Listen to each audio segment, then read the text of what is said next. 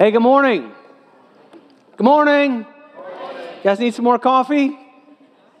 Hey, welcome to River Ridge. Uh, my name is Matt, and I'm one of the pastors here. And I'm excited to share with you this morning about some different things. And uh, if you have a Bible with you, open up to Luke chapter 12. That is where we will be uh, this morning.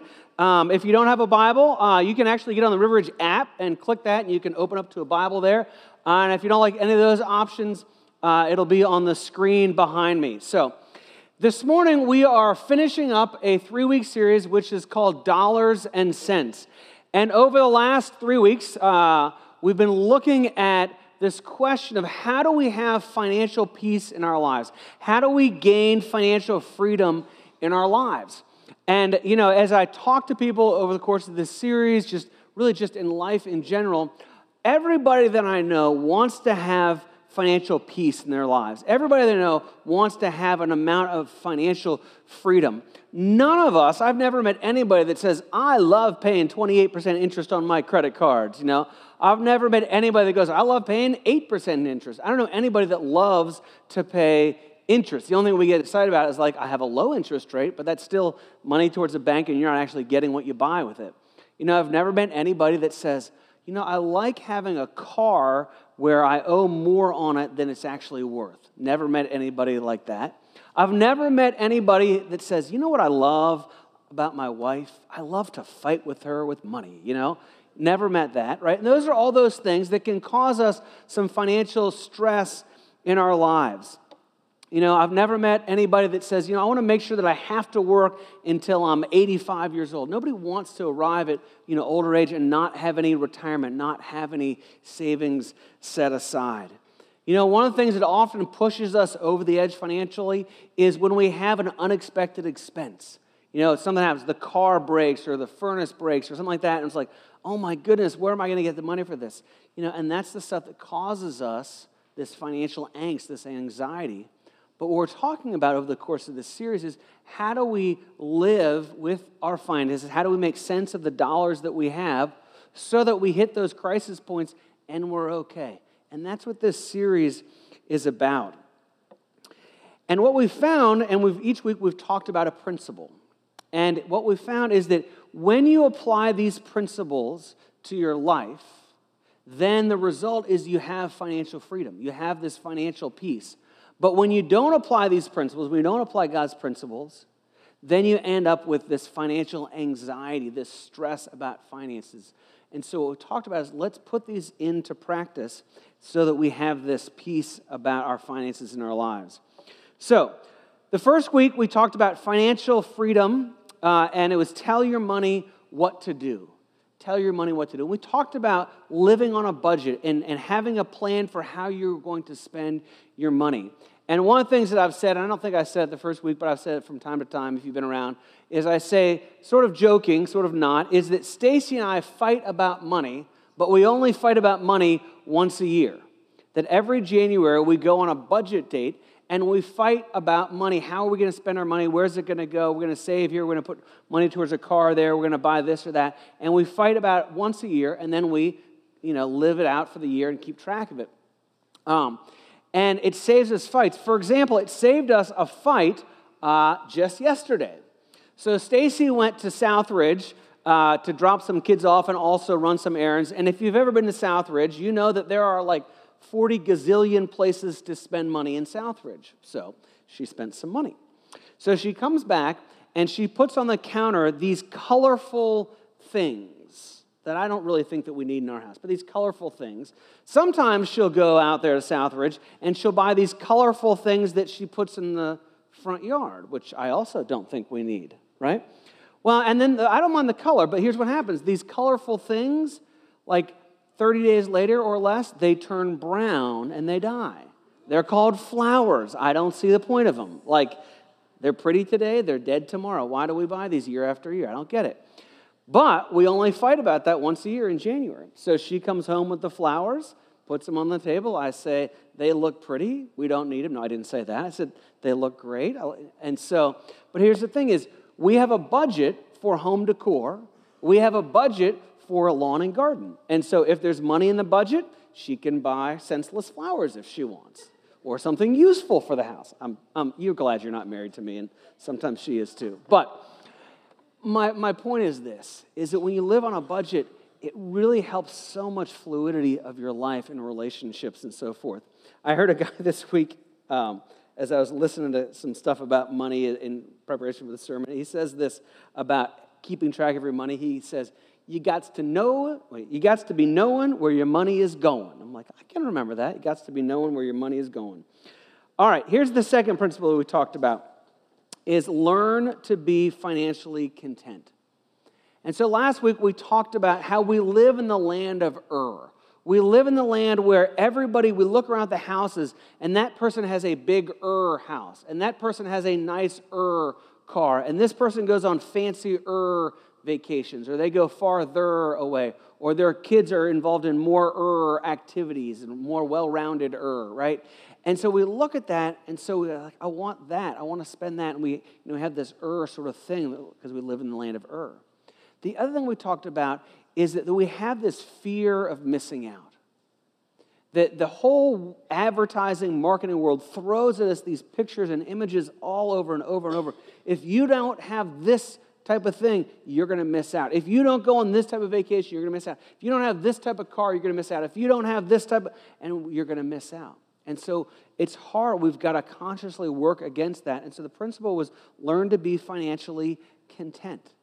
Learn to be content with what we have. But key word there is learn. It's not something that happens overnight. It's not something that you heard the sermon and go, oh, now I'm content with everything in my life. No, it's about learning. It's a process. Paul says, I have learned to be content.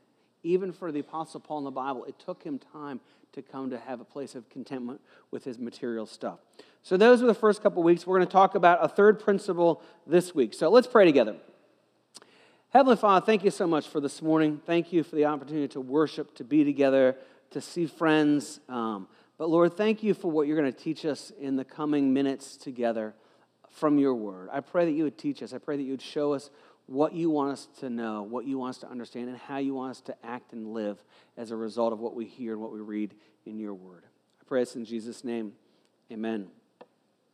So, we're going to look at the principle in a second. We're going to get to in a few minutes. But here's the question I want you to kind of think about in your head. I want you to think about what are all the different things that you put money towards? What are all the different uses of money? So, some of the uses of money are about the things that we spend money on. You know, you can spend money on clothes, you can spend money on food, either at a grocery store or you can eat out at some place. We, we spend money on stuff.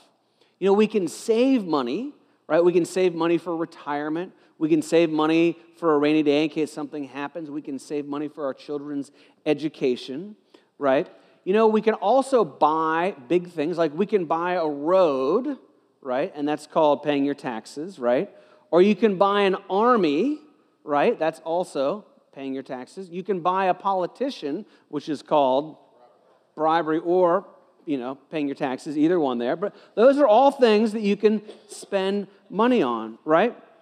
You can give money, right? You can give money to other people. You can give money to churches. You can give money to organizations. Um, uh, here's something else that we spend money on. You got to think about this for a second is we can buy time with our money. We can buy time. So I can pay somebody to clean my house, and I have bought time because now I can spend time doing something else, right? And my house looks nicer. I can pay somebody to do yard work, right? I've now bought time. I don't have to do the yard work. I could do something else, and I've also bought a, a better looking yard. So there's all kinds of things that we can buy and spend money. We can invest money. We can invest money in the stock market in hopes that it grows. So as you think about what we can use our money for, I want to give you five categories and see if this covers everything. So first thing is we can do is we can spend money, right? So we can spend money on ourselves, right? I think we've got a slide for this. The second thing that we can do is we can repay debt which is basically spending money on myself that I spent, you know, last week or last month or last year or last decade, depending how much debt you have, right? I spent it on myself. I can pay my taxes, which is sort of about me. It's like we're all Americans together. I benefit from it. I can spend money uh, saving, right? I can save money, and that's basically spending on me in the future. And then the last thing I can do is I can give money away. I can give it to God. I can give it to God's work to other, or to other people. Right? But if you look at these, what's at the heart of all five of these ways that we can use money? Spend is me. Repay debt is me from last from yesterday. Pay taxes, that's America. Save, that's me in my future, and then give to others. And that's the way that a lot of us think in terms of spending, of those categories. And those are good categories because that's pretty much how everybody spends their money in one of those five different places, right? So, what we're going to do is we're going to look at a parable this morning that Jesus tells. And he tells a parable, and he tells a parable about a guy who kind of got those categories out of order. And Jesus tells the story to teach us about how do we order, how do we prioritize the money that comes into our pocketbooks, into our bank accounts. So open up to Luke chapter 12. Luke chapter 12.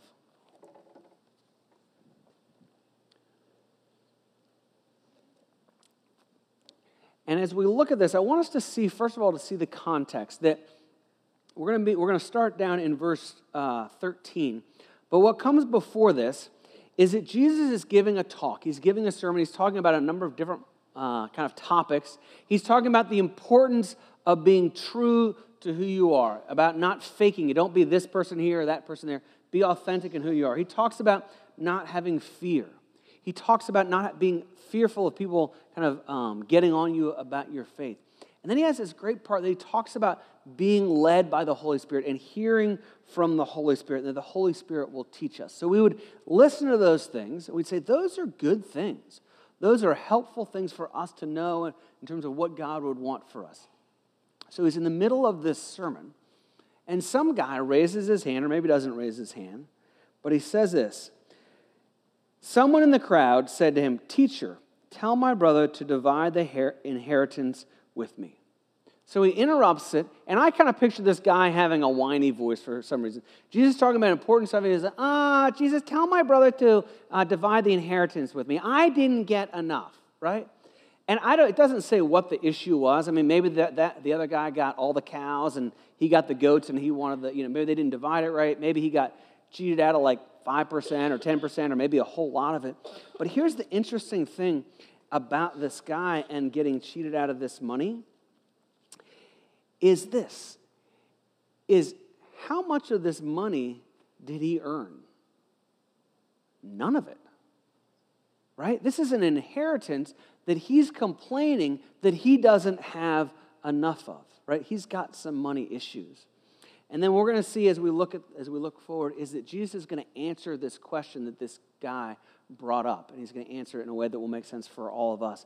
But before we go and look at his answer, I want to just briefly go back to what we talked about maybe four or five weeks ago. Uh, if you remember, we talked about parenting. Modern Family was the name of this series.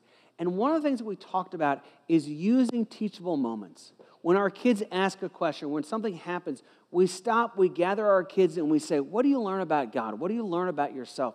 And this is Jesus having a teachable moment. Somebody raises their hand, asks a ridiculous question, and Jesus says, let's use this as a teachable moment about understanding money. So it says this, verse 14. But he said to him, Man, who made me judge or arbitrator over you? And he said to them, Take care and be on your guard against all covetousness. For one's life does not consist in the abundance of his possessions. I want us to see two things in these couple of verses. The first is this is he says, Be on your guard against all kinds or against all covetousness. Covenant, another word for that is greed. And if you have a different translation, it may say greed. But Jesus says, Be on your guard against greed. He heightens that particular sin of greed or covetousness. And here's why it's because that sin of greed is really hard to see in ourselves.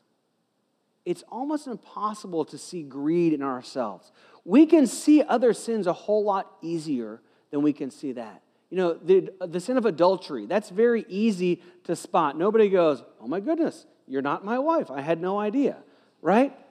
Like we know when we commit that sin, right? But greed is like, well, how do you know if you're being greedy or not? How do you know if you are committing that sin of greed or of covetousness?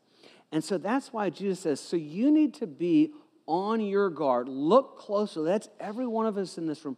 Look closely and ask the question Is there greed in my life? And how can I be sure? How can I make sure or guard against greed or covetousness coming into my life? And then he says, And life does not consist in the abundance of his possessions. Life is not about the stuff that we acquire. And, you know, we know that. We know that life is not about stuff. There's so much more to life than just how much stuff do we acquire. And I mentioned this last week and, and stumbled on this picture this week, but no one dies and then takes stuff with us. You know, we don't ever see this picture of a U-Haul being pulled by a hearse. Like that just doesn't exist. You don't take your stuff with you, right? Life doesn't exist. Life isn't about the abundance of our possessions. So Jesus tells this parable. And he said to them, excuse me, uh, verse 16, and he told them a parable, saying, The land of a rich man produced plentifully. And he thought to himself, What shall I do? For I have nowhere to store my crops. So here's what he says, right? He said the, the situation is, and Jesus is telling a parable to make an illustration. He says, There's this guy, and for whatever reason, he has a bumper crop, just tons and tons of crops. And so he says, I've got all this extra, got all this abundance, I've got all this stuff, money for him. I mean, we would say that's money, but for him, it's the grain. He says, What should I do with it? Now, here's what's really interesting. If you've been a part of the series, or if you remember back to five or ten minutes ago, that we talked about three, we talked about two principles so far. And this man actually, as we'll see, puts into practice both of the principles that we've already talked about. The principle from the first week is tell your money what to do.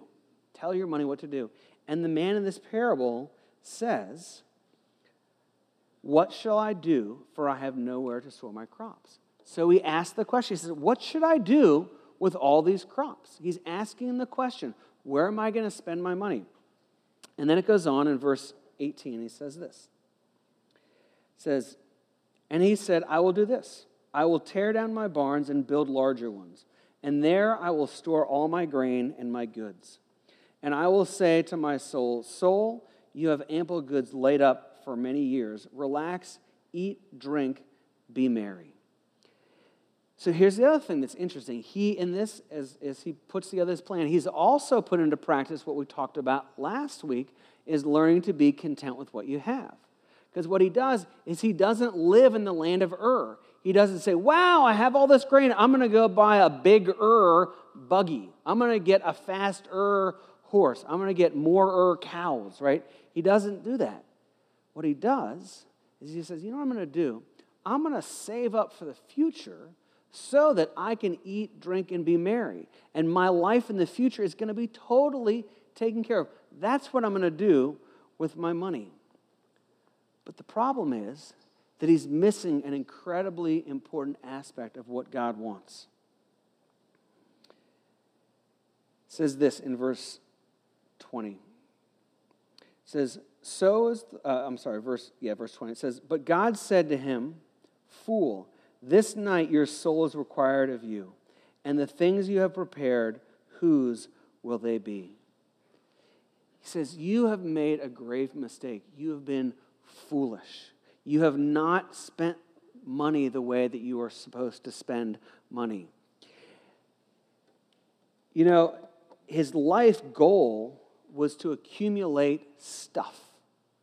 But he says he died right after that. And again, this is a parable that Jesus is using to teach a point. But he says this word, you fool. And I want us to understand the word fool, right? And I've even highlighted it in this slide so we understand this word fool. It's the word uh, in the original language of aphron. And when we think of the word fool, we think of the word like kind of silly or dumb or funny in a dumb sort of silly kind of way. My son Will has this expression, and I don't know if he's the only one that thinks this is right or what, but his expression is this. It's, well, actually, let me ask you this. How many of you heard the expression SMH? Right? SMH. What does SMH mean? Shake my head. So somebody does something foolish, shake my head. Well, Will has turned it into SMH my head. I'm like, that doesn't make any sense. Shake my head, my head? No, it's just SMH. So, but he's like, SMH my head. So that's now become sort of the Stanton family expression SMH my head, shake my head, my shed. Shake my head, my head. So, um, uh, what was it? Friday night, we all went out for dinner. The four of us were eating pizza. Uh, but as we are figuring out what to order, uh, somebody has a coupon that says, you know, whatever it is for two pizzas for $6.99. And then somebody else has a different coupon that says two pieces for $6.99. And Stacy's like, oh, we need to use this one. This one's way better than this one. And Will's like, it's the same coupon. One is electronic, one's on paper. And he goes, SMH my head. it's just... Now, I share that with you because when Jesus, in this parable, and God sort of saying this in the parable, God said to him, You fool. He's not saying, shake my head, man, that's kind of silly mistake. He's saying, this is a huge thing. This is a big deal. It is this idea, it carries with it the word of condemnation, of big problem. He says, You fool. This is how you spent your money. This is how you organized your money. This is how you use your money. You fool. You've missed the point. You've missed the boat. Because this is what he says in the next verse, verse 21. He says, So is the one who lays up treasure for himself and is not rich toward God. So he's saying that this guy was a fool because he was not rich towards God. Now, I want to talk about what this parable means and what it means for us. The first thing I want us to be really clear about is this is this parable, it can be, you could take this parable and rip it out of context and it'd be a really problematic thing. This parable is not teaching don't save money. This parable is not teaching that retirement is sinful or saving is sinful or anything like that. It is not teaching that.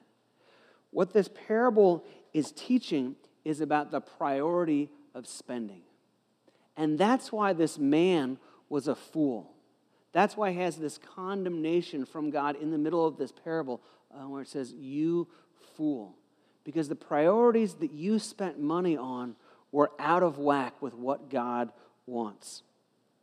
To understand the parable, we need to look um, kind of again at the context. If you remember back when Jesus, at the beginning, when Jesus told this, he said, um, he said, A man's life does not consist of the abundance of his possessions says, Be on your guard against covetousness, on, against greed. Well, how do we do that? How do we guard against our lives not being about all the stuff that we have? And Jesus is answering it with this parable saying, Put God first. Be rich towards God. And so the principle that we're going to talk about today or finish up talking about is this is give to God's work first. Give to God's work first. That's what it means to be rich towards God. Now, we talked a few minutes ago about how we spend money. There's five ways we have that we can spend money. I'll put it up here again spend, repay debt, pay taxes, save, and give. And that order up there is typically, not always, but typically how people kind of view their money. Okay, I spend money and then I'm to try and pay my debt off. I have to make sure I pay my taxes. I'm to save if I can, and then if I have any left over, then I'll give. And that's how people tend to prioritize their money. But what this says is be rich toward God or give to God's work first. And so we flip that around, and so then give becomes the first thing that we do. It's the first priority of how we spend our money. And then what comes two, three, four, and five? Then, because you have God first in your life and because you have God first in your spending, then God orders the rest. You know, something that I've heard um, kind of money managers talk about, Christian money managers talk about, it. they say, give 10%, save 10%, and live on the rest. So that would be ordering of give, save, and then, um, and then what comes after, repay debt and so forth. Or some people pay debt first before they save, whatever it is. But when we have give first, then that orders the rest of it. That becomes the new order. Now, if you're here this morning and you're thinking, okay, this series is supposed to be about financial peace and financial freedom. And I feel like if I give to God first, then I'm going to have more stress in my life, not less stress in my life, because I'll have less money to spend on what it feels like I don't have money to spend on already. Jesus is in your head because that's exactly what he addresses next. It says this, verse 22. And he said to his disciples, Therefore, I tell you, do not be anxious about your life, what you will eat, nor about your body, what you will put on. He says, Don't worry about those things. If you put me first, if you are rich towards God, then I'll take care of these things. In the next six, eight verses or so, talk about that and some reasons why, and I encourage you, you can read that on your own. And then it comes to verse 31, and it says this. And this verse may sound familiar to you because it, uh, it's also quoted slightly different in the book of Matthew. It says, Instead, seek his kingdom, and these things will be added to you. In Matthew, it says, Seek first his kingdom and his righteousness, and all these things will be added to you as well. But the idea is this is that what we do is we seek God first. We place the priority with God first, and then He takes care of the rest. Be rich towards God. I want to finish up our time in the last five minutes or so and talk about some applications. And so I'm going to give four different applications, and depending on what group you fall into, you'll have a different application from somebody else who is also in here. So here's the first group. If you are um, not a Christian, if you're here this morning and you're like, I'm still trying to figure out this whole God thing. Like, I believe there's a God, but I'm not sure about the Bible. I'm not sure I really believe that Jesus is the way to salvation. I'm not a follower of Christ, but I'm kind of checking things out. If that's you, here's the application for you don't do this, right? Don't give to God first. You do not need to do that. The application for you is focus on the last two principles and see if God's word isn't true of tell your money where to go and learn to be content. And as you do that, I truly believe that you will begin to understand that God's word is true, not just for money, but God's true is for everything. Okay? So if that's you, no application for you. Here's the second group of people that I would say uh, speak to is if you are a new believer, you're relatively new to following after Christ, maybe a month, maybe a year, or you would just kind of self identify as I'm just coming into this walking with God sort of thing. I'm just starting to figure this out. Here's the application for you is start to give regularly whatever amount you want. Just pick an amount that you feel is pretty manageable, not some big lofty goal. Pick an amount that you feel is reasonable for you. That might be five bucks a week.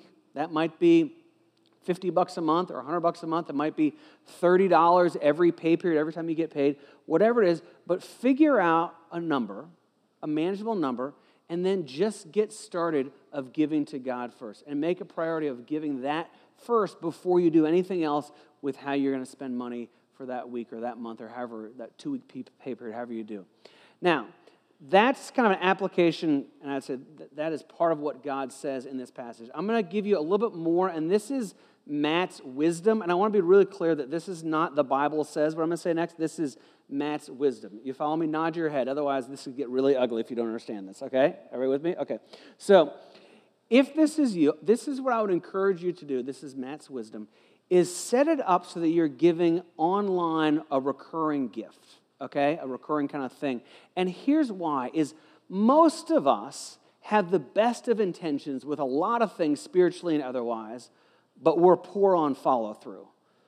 Right? A lot of us have said, I'm going to read the Bible every day. I'm going to read the Bible five days a week. And we start strong and then we're poor on follow through. Right? We have great intentions, but poor on follow through.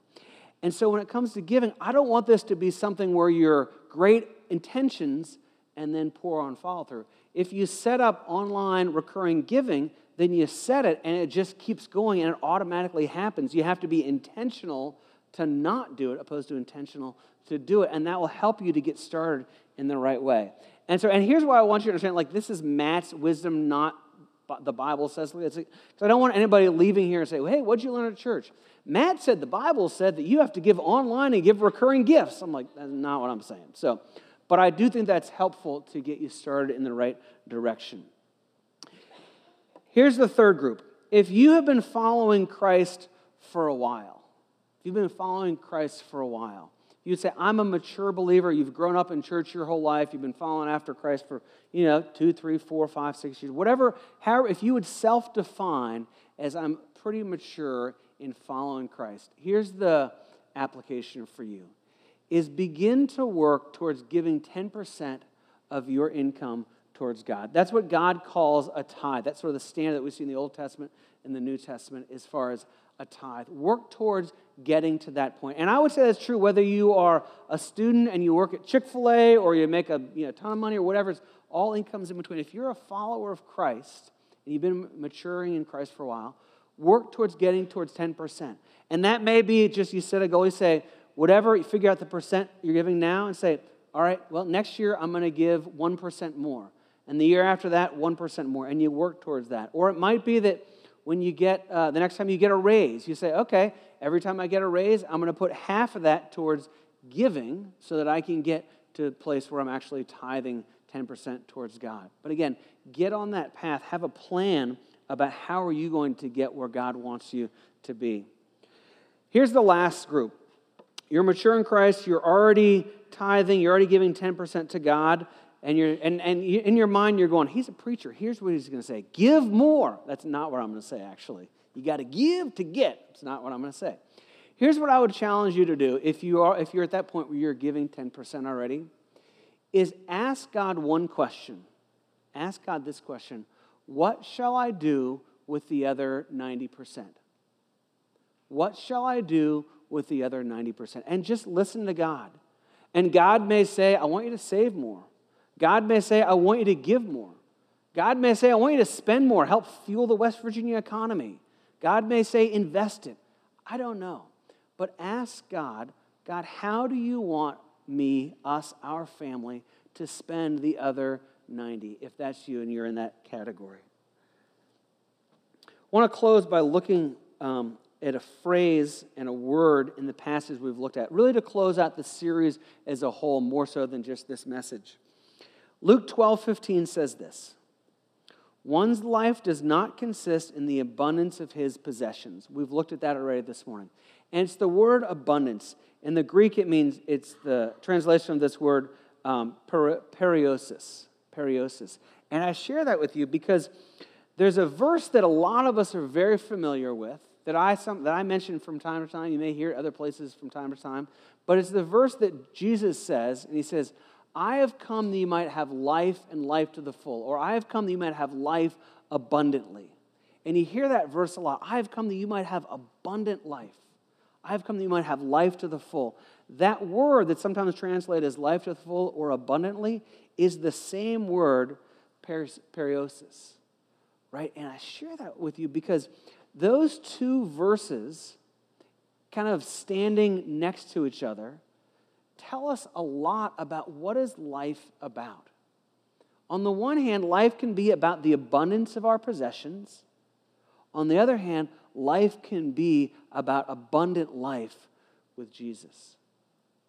And the question for us is which of those two are you pursuing? Do you want the abundance of possessions or do you want the abundant life that Jesus has to offer? And you see, what Jesus says is give to God first. Not because Jesus wants your money, but because what Jesus wants more than anything else is Jesus wants your heart. He wants a heart that is fully surrendered to Him. And so, because He wants your heart, He says, put your money towards God's work because he knows that where your treasure is, there your heart will be also. That wherever our heart is, wherever our passion is, we put money towards that. And so God wants our hearts. And because he wants our hearts so much fully surrendered to him, he says, I want your hearts fully surrendered to me. So put your money with me. Be rich towards God. Let's pray together.